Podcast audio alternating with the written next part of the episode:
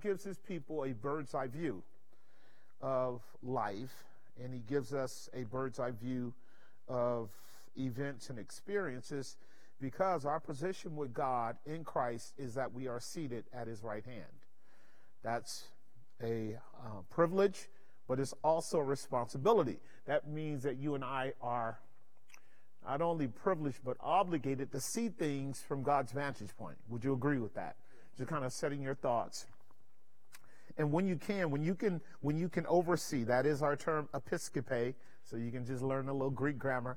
Uh, when you can be privileged to oversee, it doesn't mean you're over people in the sense of a, kind of hierarchical authority. It just means you have a position to see things broadly. And when you have a biblical worldview, and that's that's what the Bible is about, giving you and I a biblical worldview, how to see the world through the lens of Scripture, you get to see the world from a bird's eye view. The bird's eye view that we actually have is that we are able to look down from heaven on earth with the language of Scripture that allows us to learn how to be comfortable with being seated with Christ in heavenly places and having a divine perspective on events. If we were doing a Q&A, I would ask you the question, what would be the emotional and psychological benefit of a biblical bird's eye view? What would be the blessing of being seated in heavenly places, looking down upon the events that are going on in the world? You could probably take that down for Friday's Q&A when we get at it, because that, that is where God will have you and I to find our comfort. So Colossians chapter 3, verse 1 would um, instruct us in this regard. This would talk to us about our kind of emotional makeup, our psychological well being, which is the same as our spiritual confidence. The Colossians text would say, say If you then be what? risen with Christ. If ye then be risen with Christ. That's not a conditional clause there. That is a conclusio clause. Literally it can be translated, since then you being risen with Christ, this is what we're called to do. Seek those things which are below. Okay, just want to know.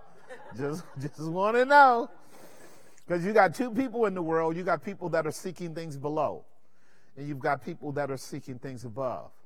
And one of the things the apocalypse does, and you guys know this if you've been keeping up with me in the apocalypse, is it makes a distinction between people who dwell in heaven and people who dwell where? On earth. That dichotomy runs all the way through the apocalypse. And where earth dwellers are, they are in danger and susceptible to all of the horizontal events that take place.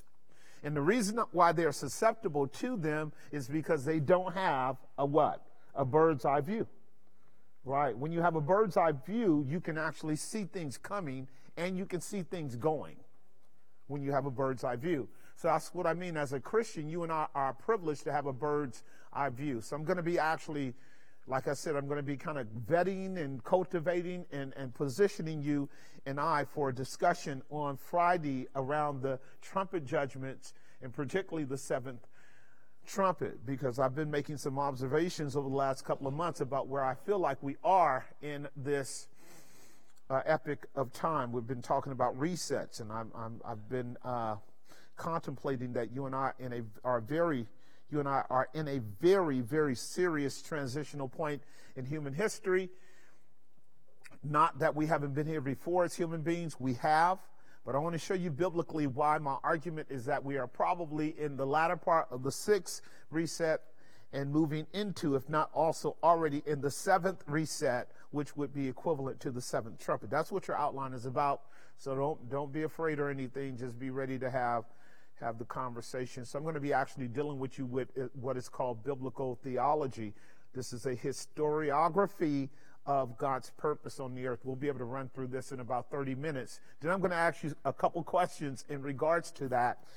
And what they are going to be basically are seven resets. And I think you'll be able to see it. It'll help you understand maybe where we are in, in our in our um, in our world and, and what we can expect and what we need to uh, position ourselves to do. Let me open us in prayer. Let's begin this conversation because we only got about 50 minutes. Father, we thank you for your kindness and your goodness to us. We're asking now that you grace us to enter into your presence, Coram Deo, that you would grant us not only the privilege of being here in our bodies, but that we would be here in our heart, soul, mind, uh, that we would pay attention to Him, that we would be on the path, that we would be able to think your thoughts after you, that we, that we would be privileged to hear your word once again and help us to see your movements in the world, the movement of your spirit, the movement of your body, the movement of your gospel, the movement of your son as he governs and orchestrates and leads and guides all of the affairs of this world. Help us to be able to be a guide to the blind, and ear to the deaf, a voice to the mute. Help us to be healing to the sick. Help us to be wise to the foolish. Help us be to be the strong to those that are weak. Lord, help us to love you with all of our heart, soul, mind, and strength. So we're coming to you now on the grounds of your son's blood. We need to be washed and purged and cleansed and sanctified continually by his blood.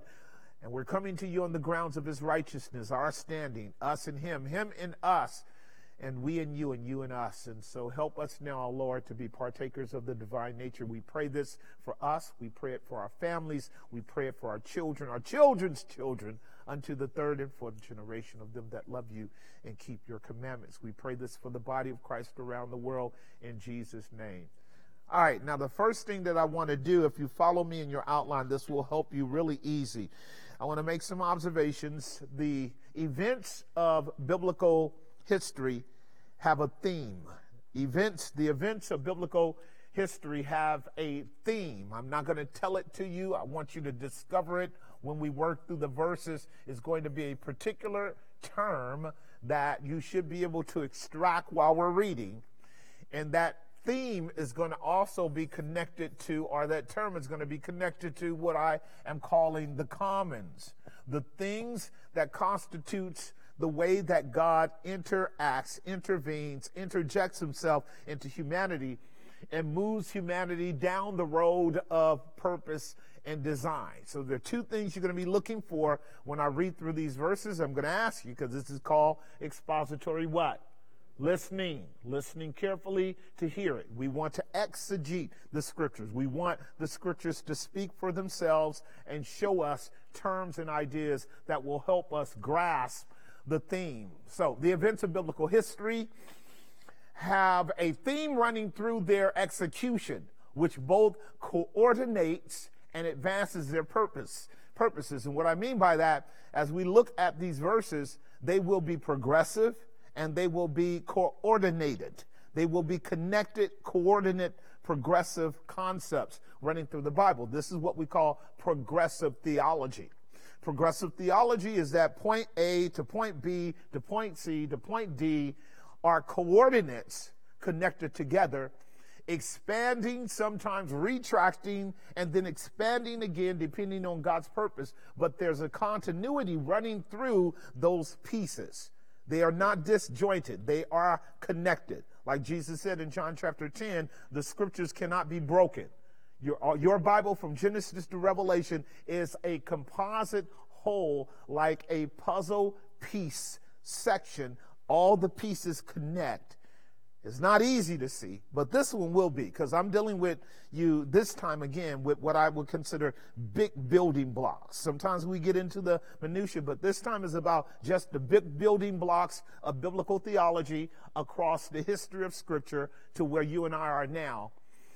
And I'm hoping what that will do is dilate your mind. We're talking about dilation, like you dilate your eyes. Dilate your mind so that when we get a little bit into the weeds around the trumpet judgments, in Revelation chapter 11, you can at least have a kind of context, if that makes some sense. All right, so I'm just going to be starting with verses, and I'm going to suggest that the verses that I share with you are epic event passages that lay down God's design and purposes that verse upon verse that I share with you will be both progressive and repetitive in their intrinsic purpose and design. They will progress, but they will also be repetitive. The first verse that I want to call your attention to is what I call the beginning of the first reset.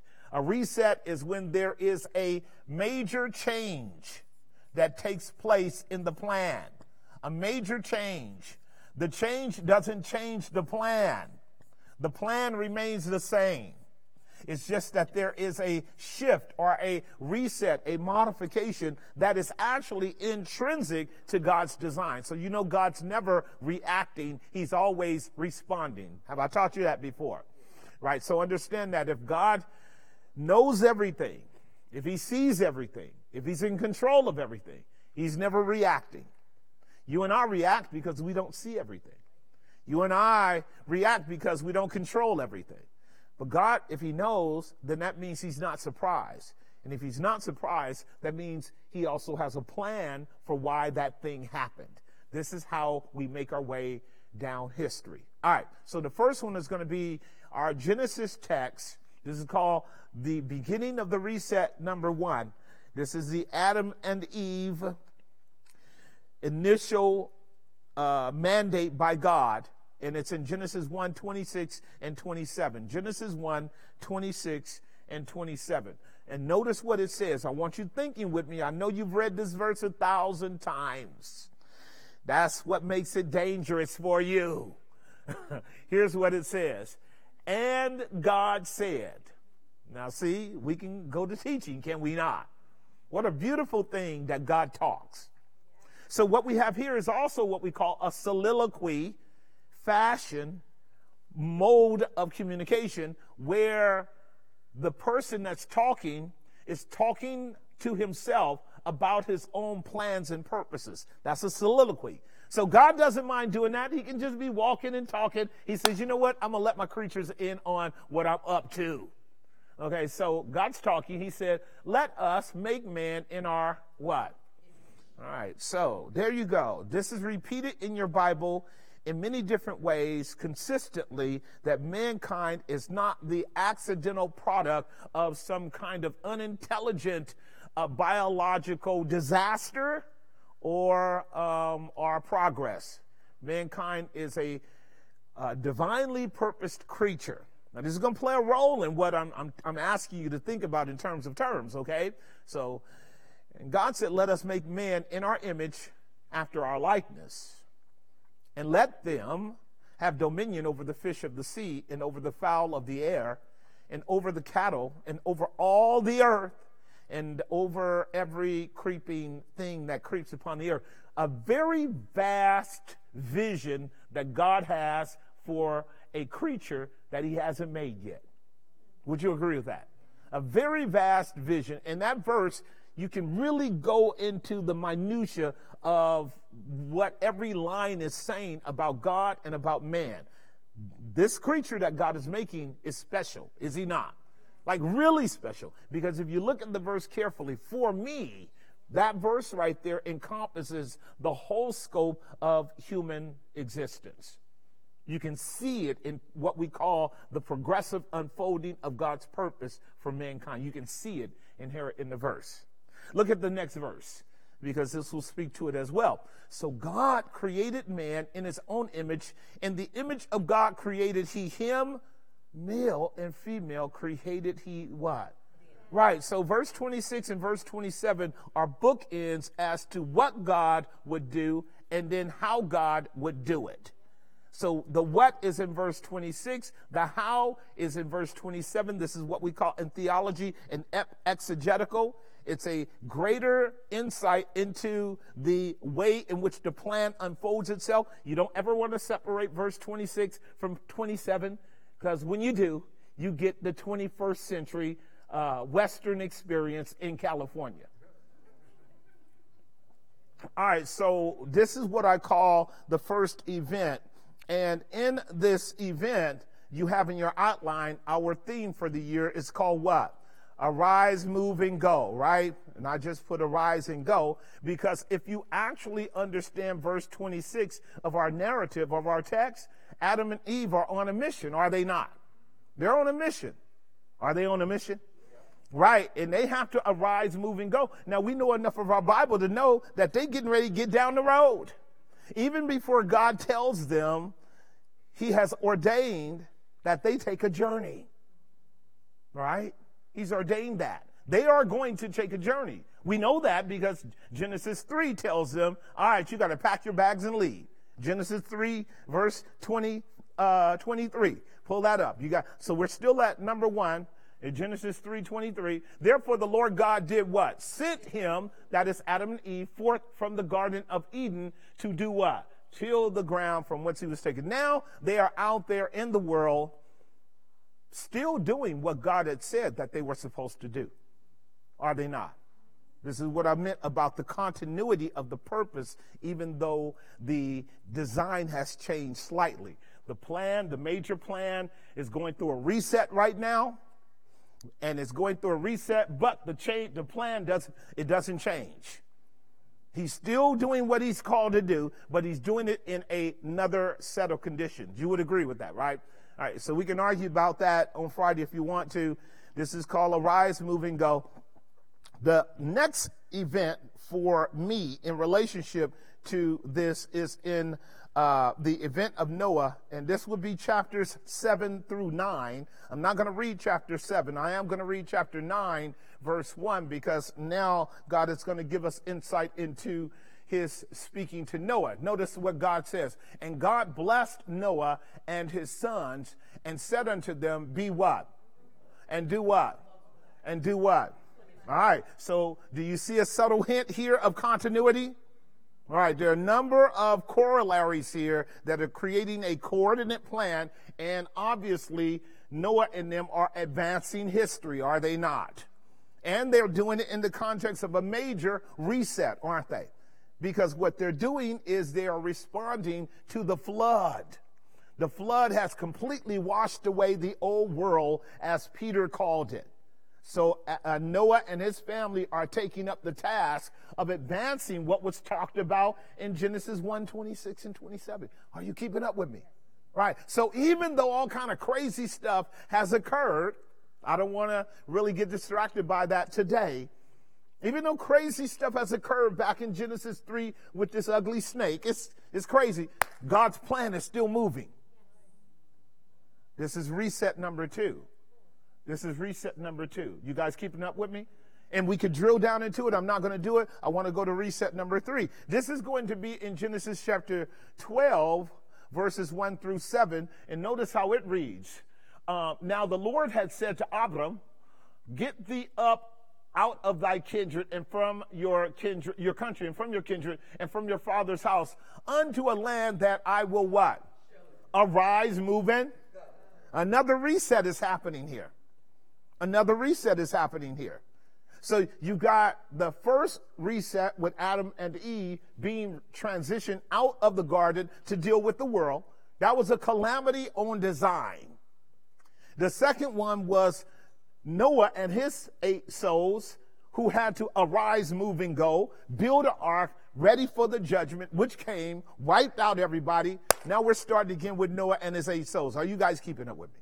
So now that we get down here to Abraham, something wild has occurred for which God says, okay, I need to put my hands on another per- person to keep my plan going. What was the thing that was wild that happened for which God says, let me get a hold of Abraham? It was these fools that thought that they could build a tower in a city to heaven. Do you guys remember that? And God had to do what? Scatter them. Now, even in God scattering them, scattering them, God is still maintaining his plan. He's still back at Genesis 1 26, 27. Now, again, so, so would you agree with me? When you look at Genesis 1 26 and 27, you don't get all this stuff we're dealing with now that we're way over in, at Genesis chapter 12. There's no way you would have read in Genesis 1 26 and 27 snakes, right?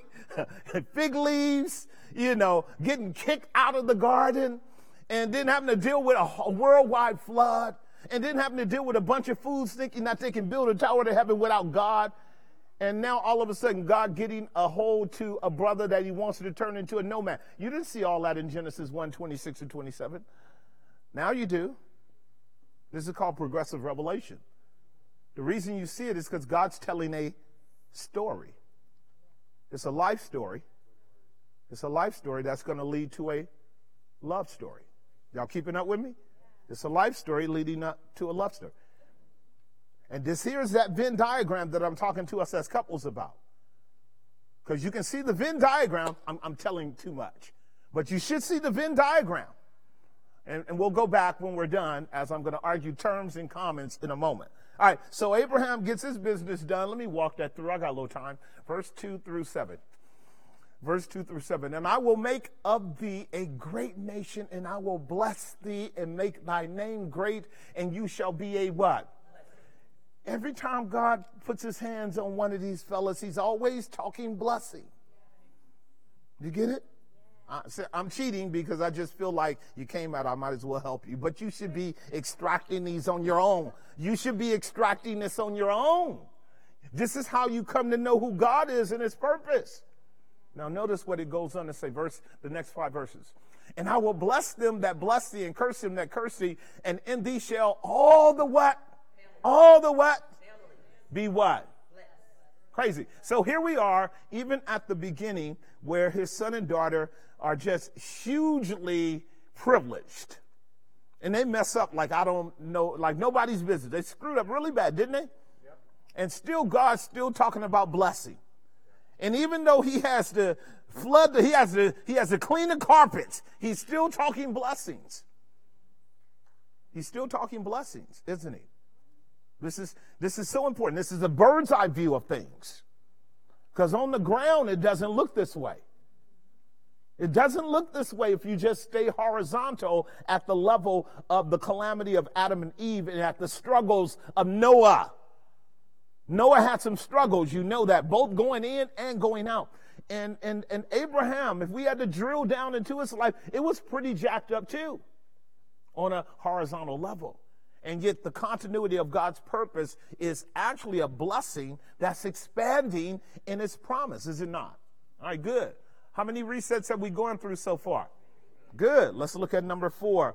I'm sorry, I want to read four more verses. I think I was wanting to go to seven because there's a reason. I don't know what it is. We'll find out. So Abraham departed as the Lord had spoken unto him, and Lot went with him. And Abram was 75 years old when he departed out of Haran. And, and of course, the, the narrative now is becoming much more acute here because in his obedience, we know now more about Abraham, do we?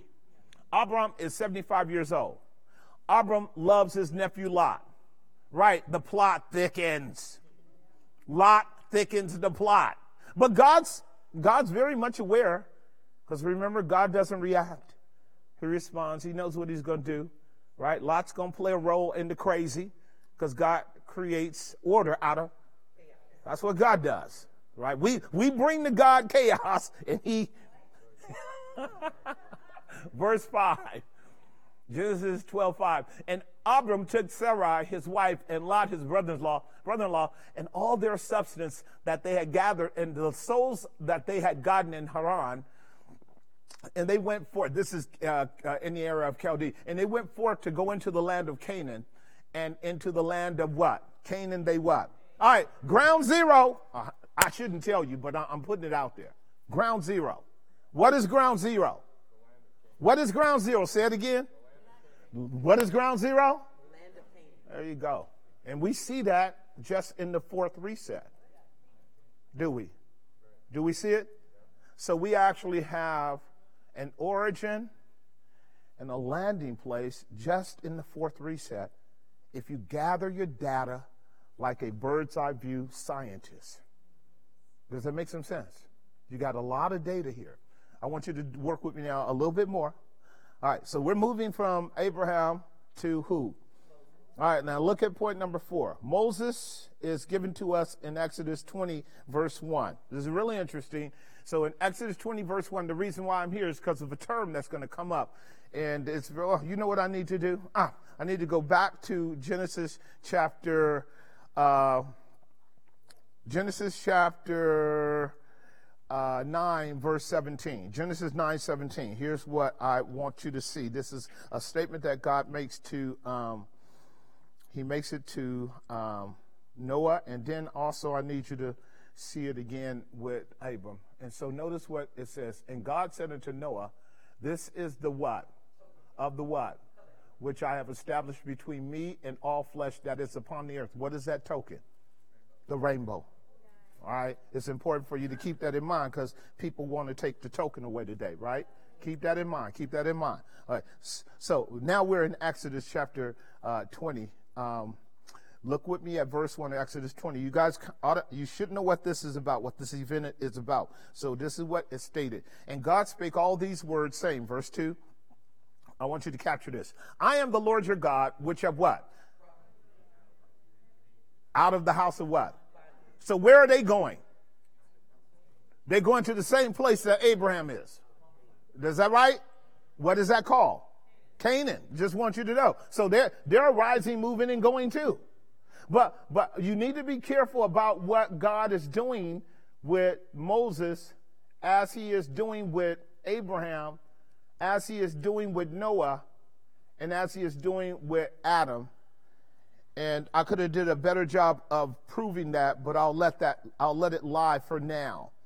Look with me at Exodus chapter uh, Maybe, maybe it's in uh, 20, verse 17. I'm just going to look at it before I go back to chapter 1. Look at Exodus 20, 17. Maybe this will capture it. Um, so, what I did in these verses was give you the whole of these 10 commandments. You guys notice that, right?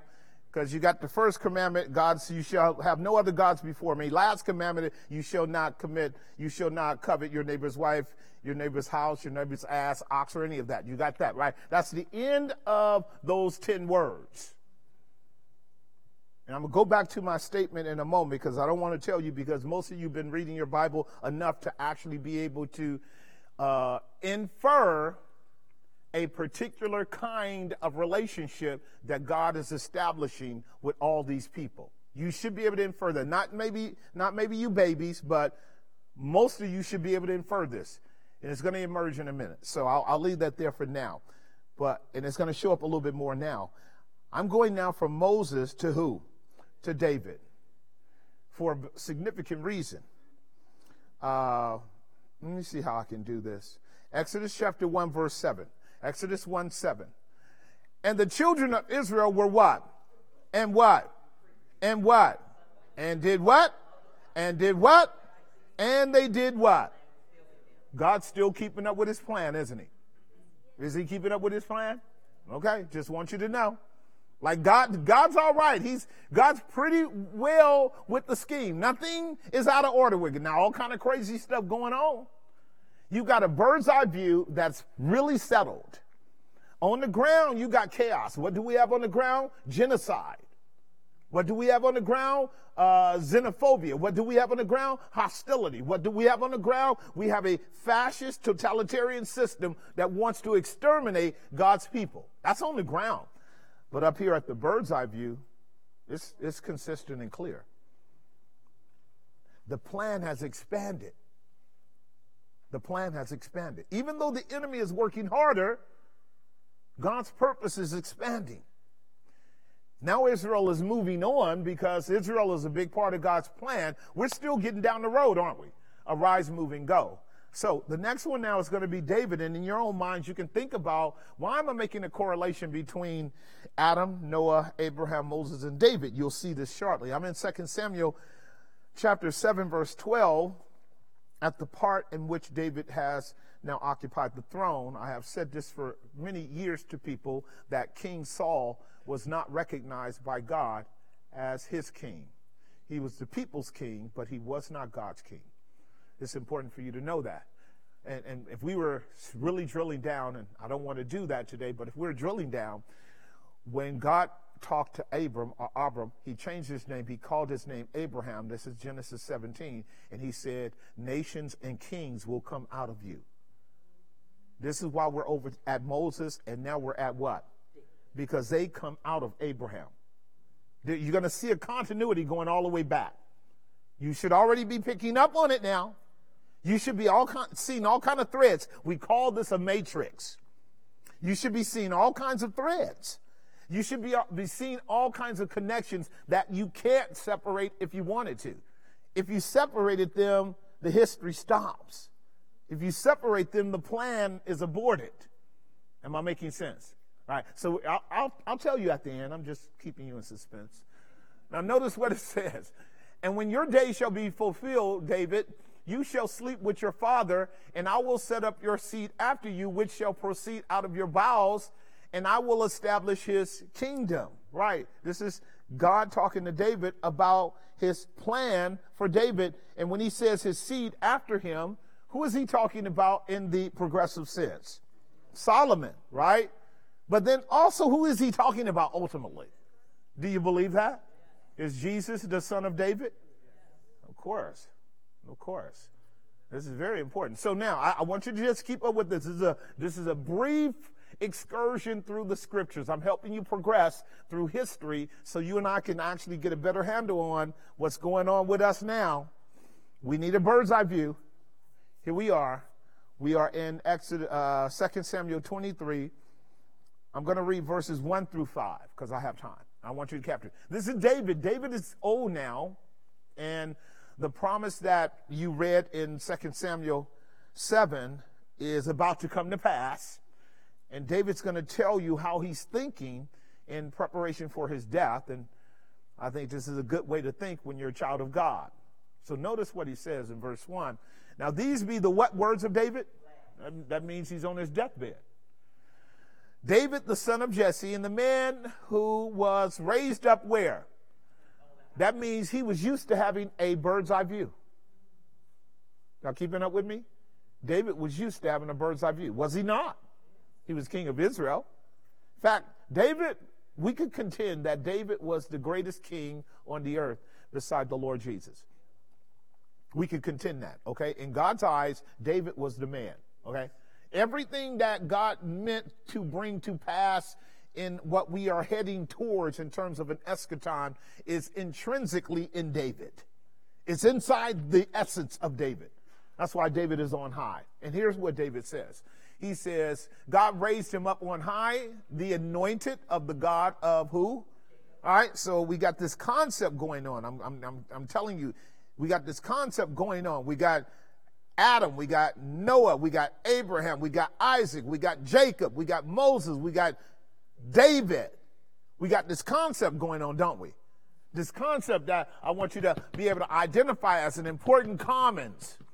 There's a term that I want us to elucidate, and there's a commons I want us to get. A common running, there's a common thread running through all this that without these two principles, none of this could be guaranteed to happen. You'll see it in a moment. So here's what he says. Here's what David says in verse 2 through 5.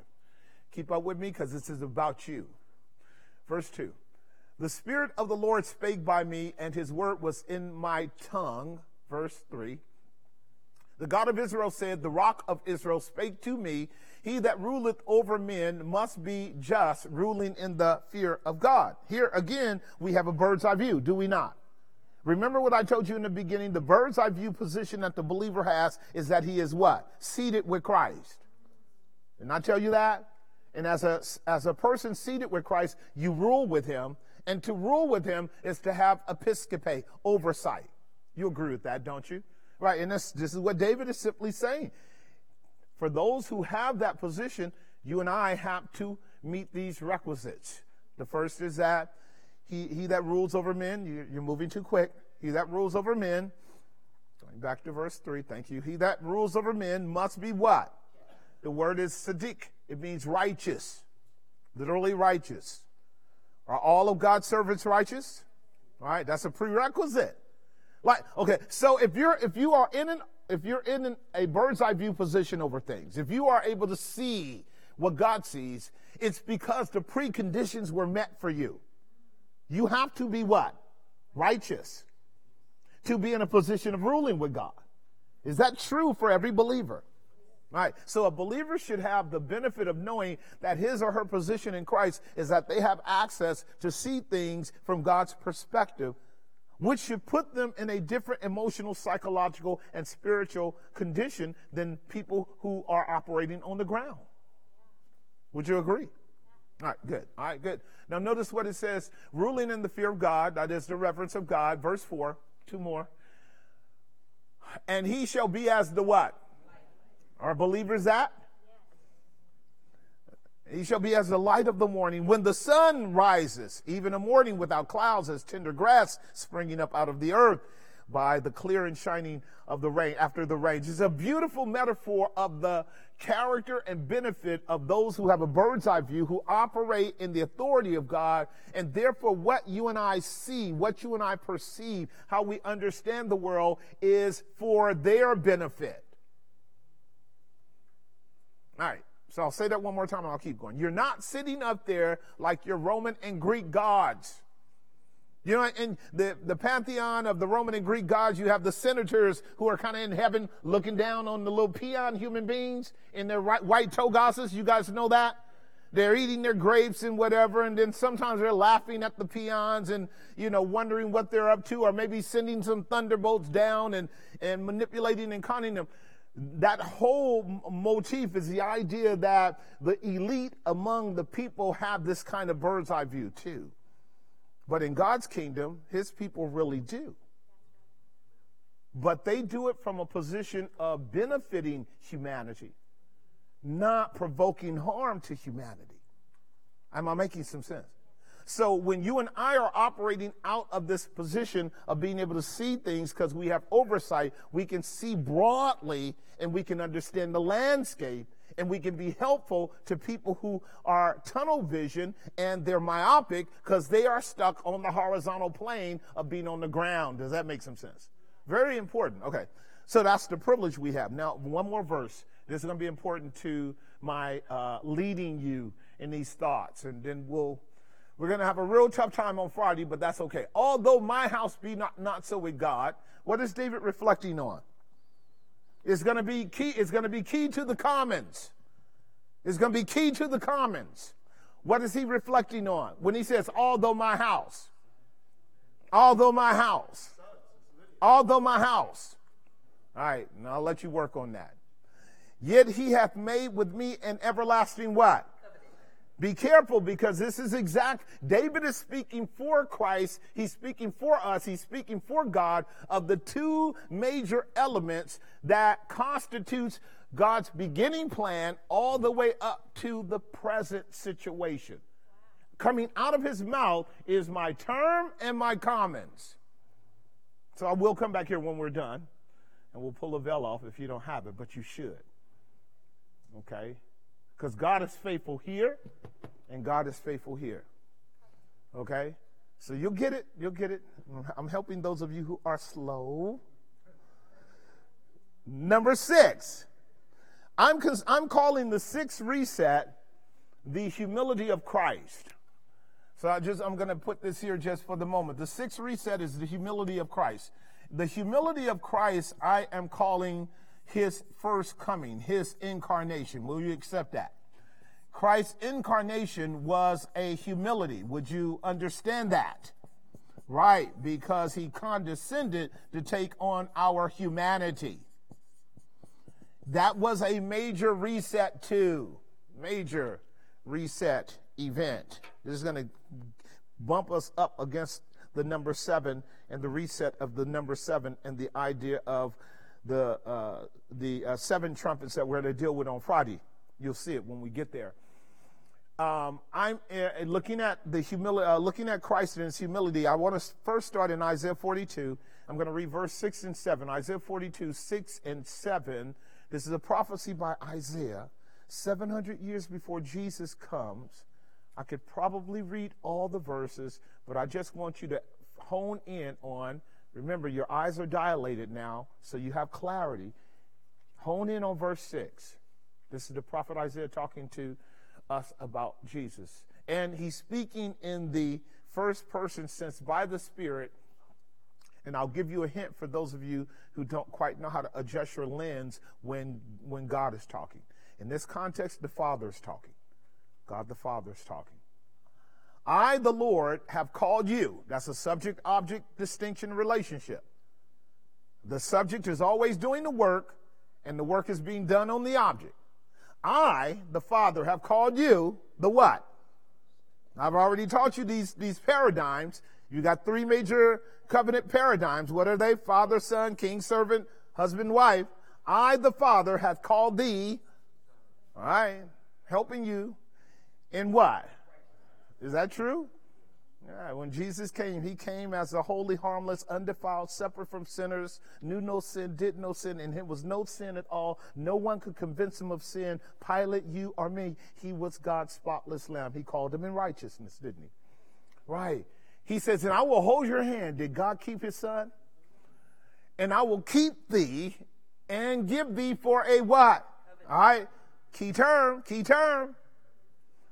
And I will give thee for a covenant of the what? And for a light to the what? That's right. This is called Hebrew idiom, double idiom, but it's encompassing the totality of the human species. The human species, in terms of God's purpose, is constituted by two people group on the horizontal level and one people group at the larger uh, kingdom level, Jews and Gentiles. That's what your Bible talks about. So it's really talking about all of humanity, Jews and Gentiles. The Jews and Gentiles that remain merely a Jew and remain merely a Gentile are lost. They can only be saved when they actually become part of the church. Did that make some sense? Because the church of God is that one category that constitutes both Jew and Gentile. Didn't we learn that? Right. Jew, Gentile. It's nothing to be a Jew. You're not saved just because you're Jew. You're certainly not saved because you're Gentile. Both Jew and Gentile have to be in who? Christ, which means the church, right? We learned that in 1 Corinthians chapter 9. Very important for you and I to, to get that because when we work on it on Friday, this idea of the ecclesia, the church, the church, is actually everything that we've been working through just now. The church, the ecclesia. We've been dealing with the ecclesia since Adam and Eve. Have we not? It's just been working itself out historically in all of these bizarre unfolding narratives, but there has been a people that have been called out throughout all this. Y'all keeping up with me? So the ecclesia is right here, isn't it? And, and now the ecclesia has served to bring someone special into the world. What's his name? There you go. I have called thee in righteousness. I will hold your hand. I will keep you and give you, keep thee and give you as a covenant for the people, a light of the Gentiles. Verse 7 to open the eyes of the blind, to bring out the prisoners from the prison, and them that sit in darkness out of the prison house. Was that Messiah's work? Yes. Yes. That was Messiah's work, and in, our, in extension, it would be our work as well. So many things I could say here. I'm going to do one more. Luke chapter 1, 68 through 73, because what, what um, Isaiah is saying is 700 years before Jesus comes. Now, Luke is going to be talking about the actual coming of Jesus. And here's what he says in Luke chapter 1, verse uh, 58. 68, I'm sorry. Luke 1 68. Luke 1 68, please. Blessed be the Lord God of Israel, for he has visited and redeemed his people. Verse 69. Right. So again, if you knew the context, you know who, who's talking here. And he has raised up a horn of salvation for us in the house of his servant who? All right, so we're back to David again. Now, David encompassed a number of things, but David is 1,000 years before this person who is the subject of this prophecy. Who is this person? Jesus. So the person speaking is speaking about the promise that God made to David which David received back in 2 Samuel 7, your seed will sit on my throne, which is now being fulfilled in Luke 168 because the seed is here. Okay? Now, I just want you to hear it through. Uh, verse 70. and he spake by the mouth of his holy, as he spake by the mouth of his holy prophets, which have been since the world began. So the prophets have been around since what? The beginning of the world verse 71. That we should be what? From our enemies and from the hand of all that what? Verse 72. To perform the mercy promised to our fathers. Stop right there because this is a key verse. Grab it. It's a key verse. To perform the mercies that were promised to our what? How far back? Adam. Noah, Abraham, Moses, David, Jesus. Y'all got that? You see the continuity here? So, the, what's beautiful about what's taking place here is no one can tell me that the first century saints were not theologically sound. They were profoundly theologically sound. They were clearer in many ways than Christians are today.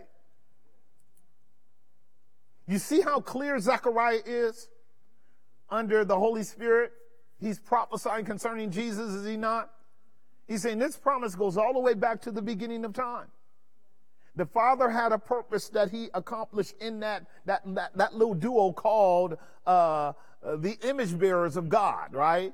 In the image of God made He them, male and female created He them, right?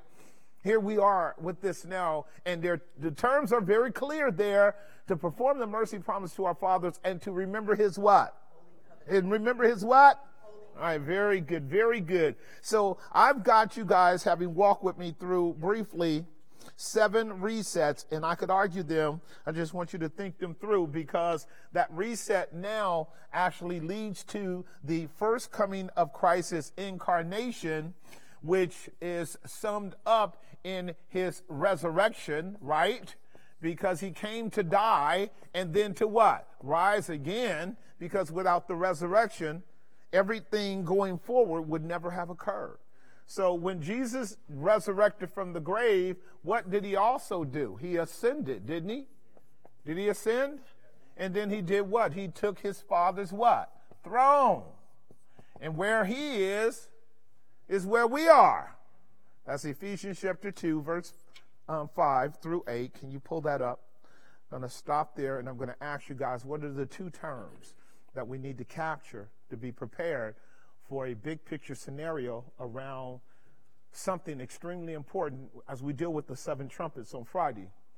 Even we, even when we were dead in sins, has he quickened us together with Christ? By grace are you saved. So you and I were quickened together with Christ. Christ was quickened. We're not talking just his resurrection. We're talking his ascension, right? So notice what he goes on to say, verse 6 and he has raised us up together and made us to sit together where? Bird's eye view. You got the bird's eye view? And you're not there by yourself. You're seated with who? That's exactly right. This, this infers a lot about two things in terms of these resets.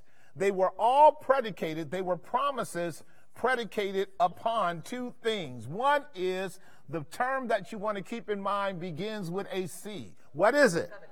Y'all got it? Important. This is what we call covenant theology. God is a covenant keeping God. It's called covenant theology. All through your Bible, the term covenant is used. It's either explicitly used or inferred. Like when God has a relationship with someone, in terms of his plan of redemption, it's always covenantal. God is a God of covenant.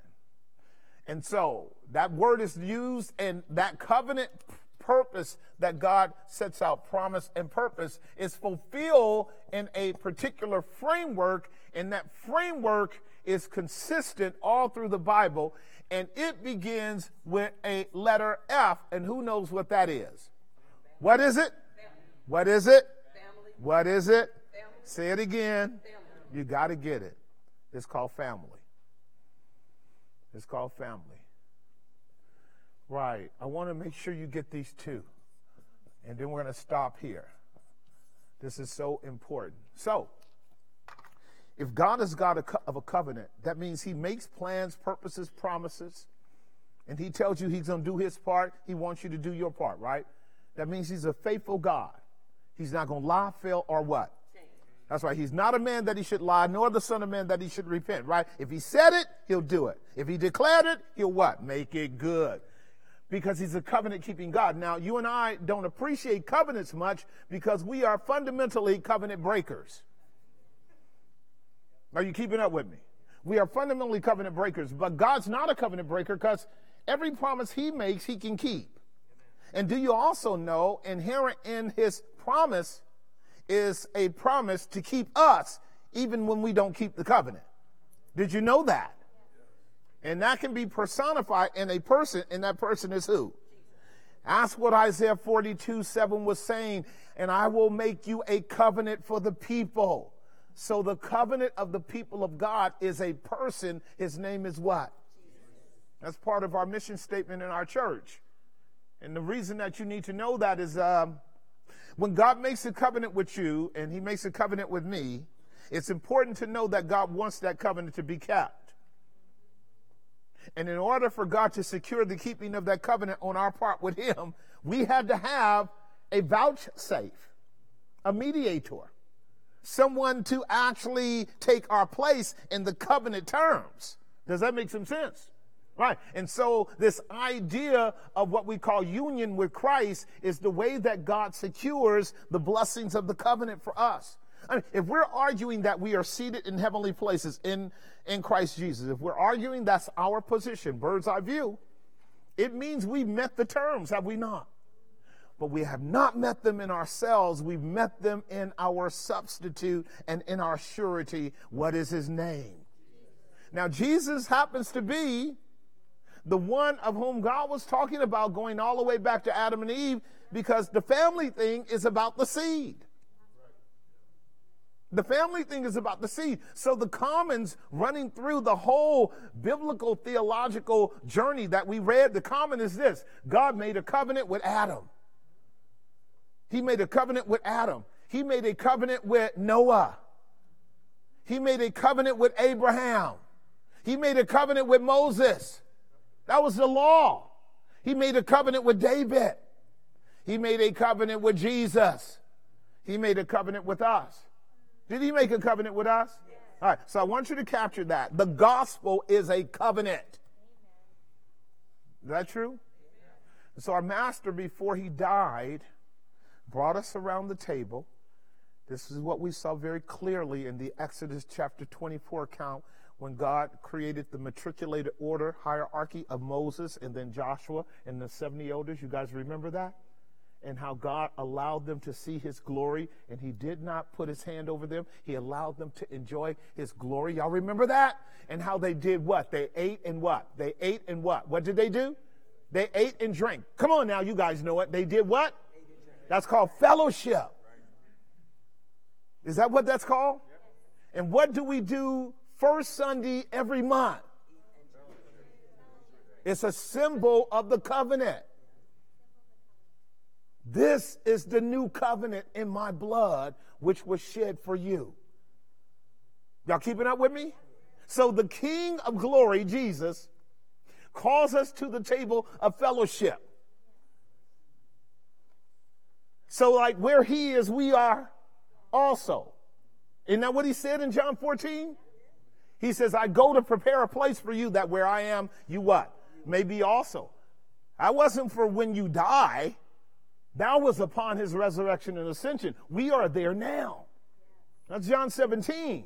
Father, I will that all those that you give me be with me where I am, that they might behold my glory, that they might know the love that we have towards each other. Don't we have that by the Spirit of the living God? Don't we have that in the gospel? So now here's what I'm saying to you. I'm going to shut it down for you, and then we're going to pick it up on Friday. We are dealing with historically seven resets from the beginning of time to the coming of Jesus. I told you his humility was the sixth reset, his exaltation was the seventh reset. Because in that seventh reset, Jesus gave the children of Israel, through his apostles, 37 years to get it right. Do you guys remember that? Yeah. I've been teaching this for quite some time now. So he, he, he told us, Matthew 24, verse 1, pull it up. I'm almost done. The disciples were enamored by the temple, weren't they? And it was the temple that, that, that originally was given to Moses in the tabernacle form, and then it was given to David in the temple form, right? But remember what God said? His son would sit in the temple. That's what he said. Now we know that son is Jesus. But we also know that that temple was not the physical temple in Israel. That temple had to be knocked down. So if you notice what Jesus is saying in chapter 24, verse 1, Jesus went out and departed from the what? And his disciples came to him for to show him the buildings of the temple, verse 2. And Jesus said unto them, See ye not all these things? Verily I say unto you, there shall be left here, uh, not here one stone upon another that shall not be what? A reset is coming.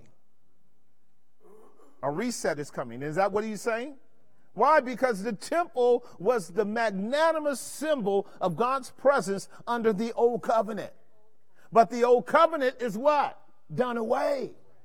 And what was the evidence that the old covenant was done away? The temple came down because now the temple is no longer wood, hay, and stones or gold and silver, but living epistles written and known on the hearts of men, living stones placed in the temple of God, which are the people of God. Would you agree with that? Ye are the temple of the living God, and the Spirit of God dwells in you. Now you and I are part of that seventh reset that has been going on now for 2,000 years. You keeping up with me? and in the temple is the King of glory. And in, in the temple are all of the artifacts of his redemptive purposes and revelation by which men and women could be saved. When they come to you, they should be coming to a person that has a bird's eye view on what's going on in the world. When they come to you, they should be able to understand what the predicament of humanity is. We are sinners and we need a savior. And that the real resolution to the conflicts in our world is reconciliation with God. See, every believer is a temple in that regard, and we can help men and women figure out what the heck is going on in their life so long as we maintain a what? Bird's eye view. So we're going to be dealing with the seventh trumpet in Revelation chapter 11, and I'm going to be talking to you about why I believe we are there. Okay? So we just made an excursion. You learned so much about your Bible today. Didn't you learn so much about your Bible today? All right. I'll see you guys on Friday.